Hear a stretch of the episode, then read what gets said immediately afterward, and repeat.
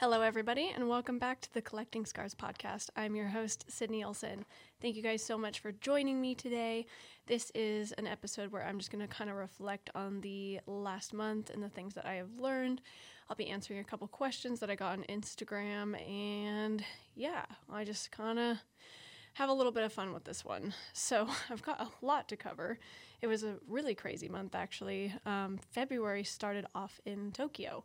And the reason being for that is I wanted to do something pretty crazy for my 30th birthday. I turned 30 on January 11th, but I think like two days before it, um, I was running on the treadmill and I had this idea to go to Tokyo. And I don't know why, but it was one of those ones that was just like very visceral. I felt like I really, really needed to go there, and I just kept getting really excited about it. So, in my mind, I had decided that Richard and I were going to go to Tokyo, and the next day I booked the trip. And I was really, really glad because it ended up being about two and a half weeks before the trip that we booked it. It felt very, very spontaneous and almost impulsive, but again, I felt like I needed to go. So I learned a lot about following excitement there and decided that it was time to do that.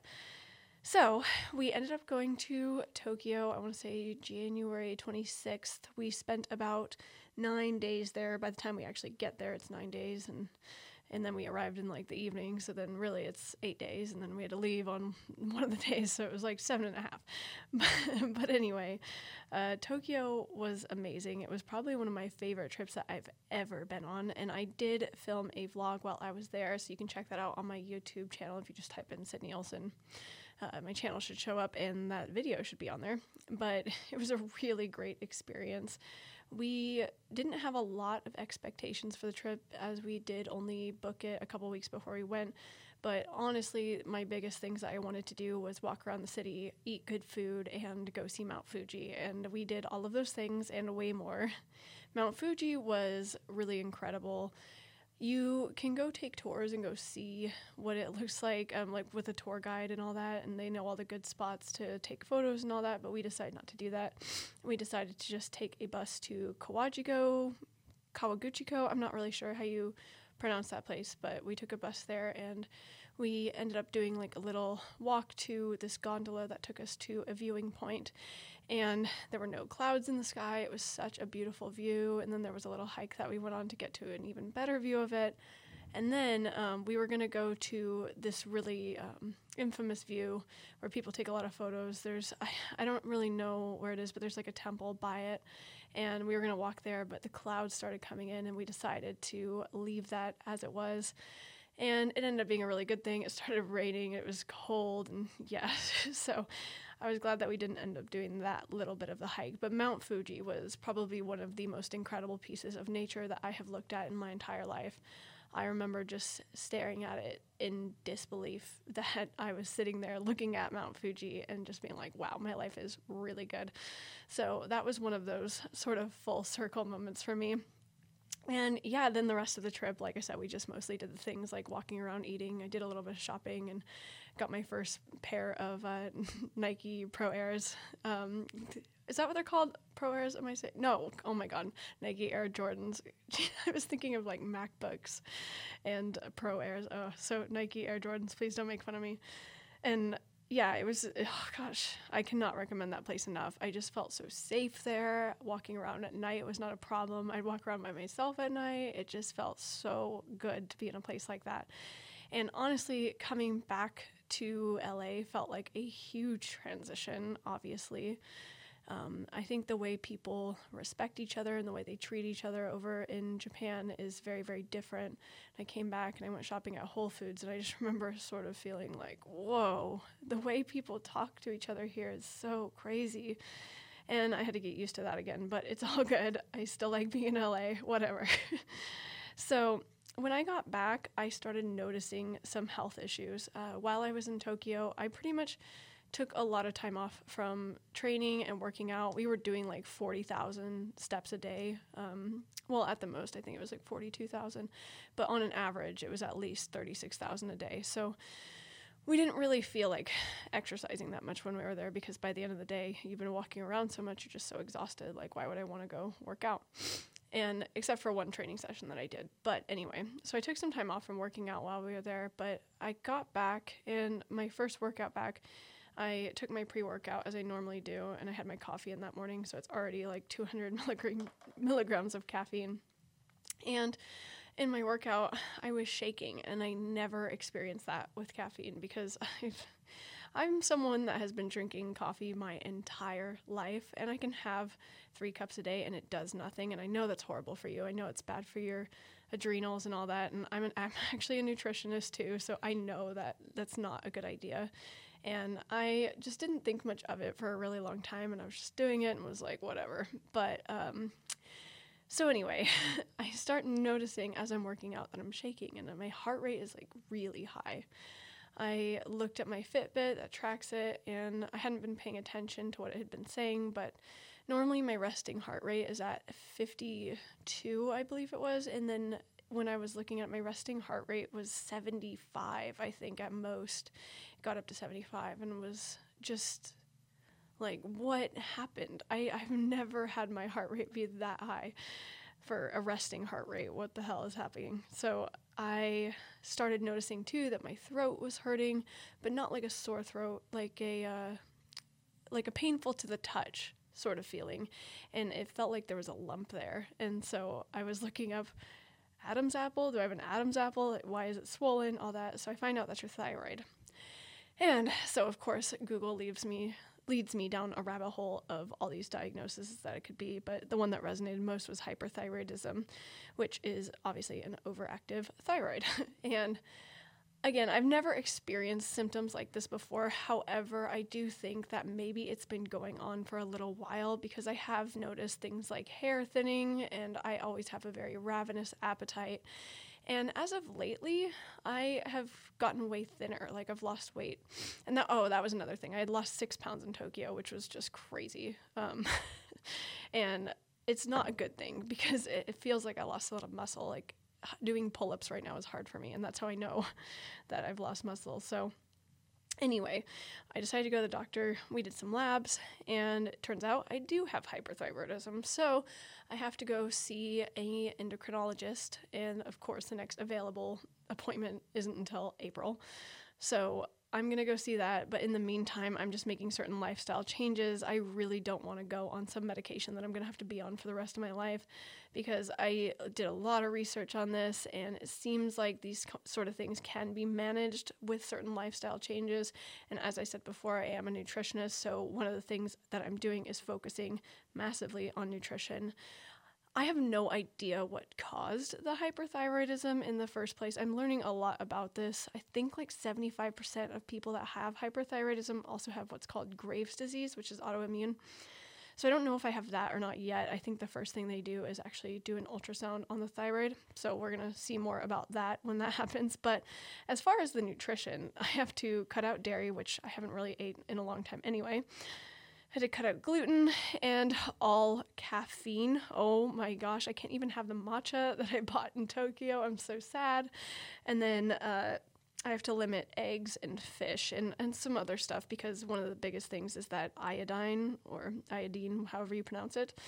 Uh, if you have an overactive thyroid, it could be because of too much iodine. So, all those foods have a lot of iodine in them so that is why I'm cutting them out. Caffeine is different. It doesn't have iodine necessarily, but it makes your heart rate faster and we don't want that.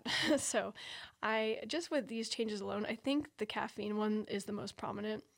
Uh, cutting that out, my heart rate already went down quite a bit, is back in the 50s as my resting heart rate again, which is amazing. Uh, I do have a decaf oat milk latte in the morning still, and I'm glad I can still do that because I think I would just be really sad.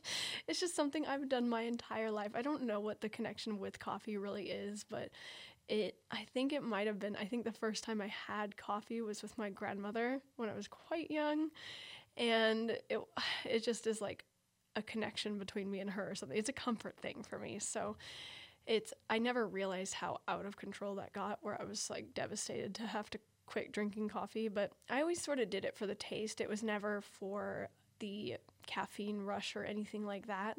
So, yeah, I would drink it because I like to drink it. Like I like the taste of it. So for me, uh, switching to decaf actually hasn't been much of an issue. And it's honestly made me feel massively better. Who would have known? Instead, I have replaced my morning coffee with a hot water with tea and ginger and a little bit of honey and instead of my coffee and that has been a huge difference on the way I feel throughout the day as well. So, highly recommend, but I understand not everyone wanting to switch off of coffee if you don't have to. I totally get it. I would still be drinking it if I could too. But as I said before, decaf, going decaf completely has been really revolutionary for me. I don't have that afternoon crash that I used to have. And yeah, it's great. It's great. So, I've also found a lot of new recipes that I really enjoy. Like, I learned how to make naan bread that's gluten free, dairy free, all of that. And we ate it with my homemade curry that I love to make, and it was just awesome. And it actually brought me back to the motivational podcast that I just talked about recently. Now I'm like very motivated to get my health on track. And so I'm doing things like planning out all of my meals. And I, yeah, I have a little notebook where I write down what I'm going to have for breakfast, lunch, dinner, and all the snacks and stuff. And I can eat quite a bit more because my metabolism, having hyperthyroidism, is super fast. So I need to always have snacks on me too. It's this whole thing. And yeah, I've been really, really enjoying just eating some really, really, really healthy, nutritious meals, and it's helping me feel a lot better. And the other thing I'm trying to do as a lifestyle change is focus on my sleep because my sleep has been dog shit. it's really bad. And as I said before, I have a Fitbit, so it tracks all of that. And there's like a score that gives you out of 100. I don't think I I res- I go above 80 maybe twice a month. Maybe. and that's just a good sleep score. I think most of the time it's in the fair range, sometimes it's in the poor range. Um, so that one, I take melatonin at night. I haven't exactly figured out certain ways to do it. I'm off of my phone by 8 p.m., which is another like habit that I decided to take up this month is um, deciding to stop scrolling on Instagram and emails and all that by 8 p.m. and just enjoy time with Richard and watch TV, but like spend time together, you know. I don't want to be on the internet all the time. So that's another thing. But yeah, I'll have to see how I can continue to get better sleep because that's the biggest one, I think. So, California got a lot of rain and it's so green right now. So, I have been, we did a couple of hikes that were really, really enjoyable, just so beautiful. It looks like we're in Hawaii. It does not look like Los Angeles. Normally, when you're doing a hike in the mountains, everything's brown and kind of dead. And there's still some beauty to it, but when it's green like this, it's just otherworldly. So I've been doing a lot of spending time outside, and we're actually going to do a hike today. I'm so looking forward to it. And it actually snowed here, which is really crazy. I think this is actually the first time that's happened in, I want to say, 30 years, from what I understand. It was a blizzard warning or something for Southern California for the first time in 30 years. So that means the last time this happened, I was just born, which is insane. And it didn't snow at my house or anything, but I've heard of friends that did get it that are a little bit more north, and that is just absolutely insane. So it, the mountains just look crazy. And from my condo, I can actually see mountains with snow on them, and that is. It looks like Utah. I like I said, I feel like I'm not living in LA right now. It, I'm living in other places. But yeah, it's beautiful. What else has happened? Let's see. I've suddenly made an abundance of lots of female friends and I am so grateful for that. I feel like there's not a whole lot of them in my life that I'm around all the time. So, any.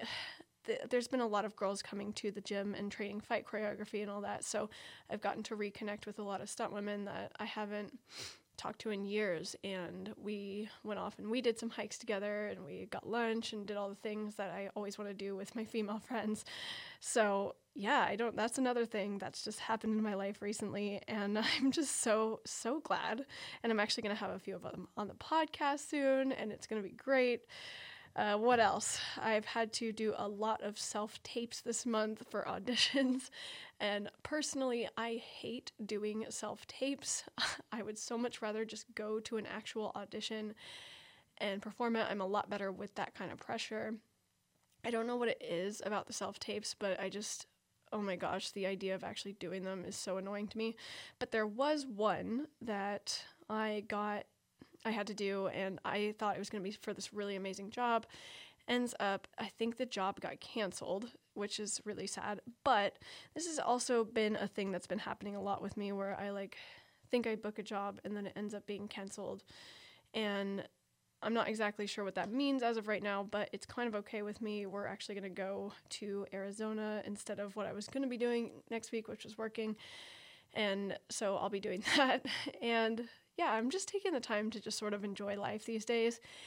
And I'm in a really good place with it. I think a year, not a year ago, but maybe a couple years ago, I would have been really freaking out about not working because you start to tie in your worth with it as well, especially here in LA and in a business like the film industry. Uh, it starts to feel really important to be working all the time. And then when you stop working, it just feels like, I don't know, I just feel like, oh, I need to be doing something. Like I need to be keeping busy. However, there's been a lot of things I've been doing to keep super busy, so I'm good on that front. And then, oh, another fun thing that I'm actually doing right now is I am studying the NSA, NASM course uh, to become a certified personal trainer. I do teach private lessons with parkour and all that, and I have taught actors as well parkour. And what I'd like to be able to do is also have a bit of a coaching business on the side too, where I can help train clients and help them with their nutrition and even mindset coaching. So, if this is something that you guys are ever interested in, please hit me up because I am a certified nutritionist. Uh, the personal training is coming and I'm actually really enjoying the course. I'm learning a lot of things that I didn't previously know. And it's just going to make my own training that much better too. So, yeah, that is one of the things I'm really, really enjoying. And then I do have a couple questions from Instagram that I will get into. These are from this girl named Emily. She's super sweet. She's messaging me sometimes, and I really, really appreciate that. But some of her questions are really good and they made me think a lot, and I haven't thought about the answers yet, but here they are. One of them was What was your proudest moment in parkour, and would you say it's also the proudest in your life? Oh, it is such a good question. I think maybe the proudest moment in my life, or no, not in my life, sorry. The proudest moment in my parkour career oh, I could I could chalk it up to a few moments. I can't really think of the one, but maybe the time that I won the Red Bull Art of Motion in 2019 in Matera, Italy, because that was something that I had been wanting to do for such a long time. And I talked about this previously on my first episode of the podcast throughout my parkour journey. I tried to win in 2016. I got second place, and then I fell on my head in 2017, so I couldn't compete. And then they didn't have Red Bull Art of Motion in 2018, so I just knew that it was something I had to eventually do. So I was really proud of myself for keeping with it and winning that competition. And then I think I also would say the previous year in 2021 when I won it again in uh, Astypalaia, Greece, because it was something that I just had zero expectations with and just had the most fun while competing as well. So that was also an insanely proud moment. I don't know if it's the proudest in my life. I think it's really hard to chalk up a proudest moment ever, but I think honestly, my proudest moment is actually being able to make a living doing things that I love doing. That all the times I said no to things that didn't really feel in alignment and said yes to the things that did, I think that would be what I would chalk up my proudest maybe moments. I don't know how, how I would explain it, but being in the place that I'm in now is, has come with a lot of sacrifice and a lot of saying yes to certain things that are uncomfortable and saying no to things that are comfortable. And yeah, I think that's that's what makes me really really proud of where I'm at in my life. And then the next question is do you prefer stunt work or competing? It's such a that is a serious question to me because I honestly wouldn't be able to tell you which one I prefer because they're just so different. Uh, as I've gotten older, I enjoy making more money, which I make from stunts. I make a lot more money doing stunts than I do competing, but competing brings this sense of I don't I won't know how to explain this maybe just hard work and getting over a lot of fears. But however, stunts has that as well. See, like they both they're both kind of similar in in the way that they are. Uh, mm, how would I explain this? They're pretty similar in the sense that you're embodying the baddest version of yourself to be able to do these things, to be able to go out in front of all these people in high places on a set and you do your best with the stunt or going out and competing against your peers in front of thousands of people. So they're different in the way that they're presented, but the feeling is about the same. You get nervous and it's scary, and then you do it and you feel proud. And that's why they're the same to me. So it would be really, really hard to choose between the two. Both of them have been really amazing for my life. I don't think I could have one without the other. So I would say both. I cannot choose that. and then the last question that I got from Emily was Do you find it difficult to keep all your different physical skills on a high level? And yes, I find it extremely difficult to be training all sorts of different things all the time. And there's certain things that I ta- like I said, I've talked about this in the motivation episode, but there are going to be certain things that are higher on the priority list at certain times. And so maybe things like rock climbing for me is not super, super high on that list of priorities. However, it's still something I enjoy and want to be good at. So I'll do it when I can, which right now, honestly, is probably like once or twice a month. It's not a lot. But I do fully enjoy doing rock climbing. But a lot of these things, they actually do coincide with each other. So, if I am good about my workout regimen of weightlifting and all that, it seems to help my parkour. And then fighting and that kind of stuff, that kind of training is its own separate thing. I feel like movement in general in general does help with that. I think I think the type of background that I have makes it easier for me to be good at things like jujitsu. I have noticed that I pick it up a lot quicker than maybe certain people do, and I think it's because I just have a strong background in movement in general. So I feel like when you're at a certain place with that, it gets easier to pick up new things and to be able to like keep things at a high level. However, it can be difficult to try and have a schedule of training all that stuff at once. So I hope that answers the question. Anyway, thank you guys so much for listening to this episode. They're always really fun to do. And March is going to be a great month for me as well. Like I said, going to Arizona this week, and I don't really know what else I have planned, but I'm just along for the ride, honestly. so I hope you guys are having a great day wherever you're at, and feel free to message me on Instagram at Sydney Olson1, or you can email me at sydney at tempestfreerunning.com. Thank you guys so much for listening, and I'll see you next time. Bye.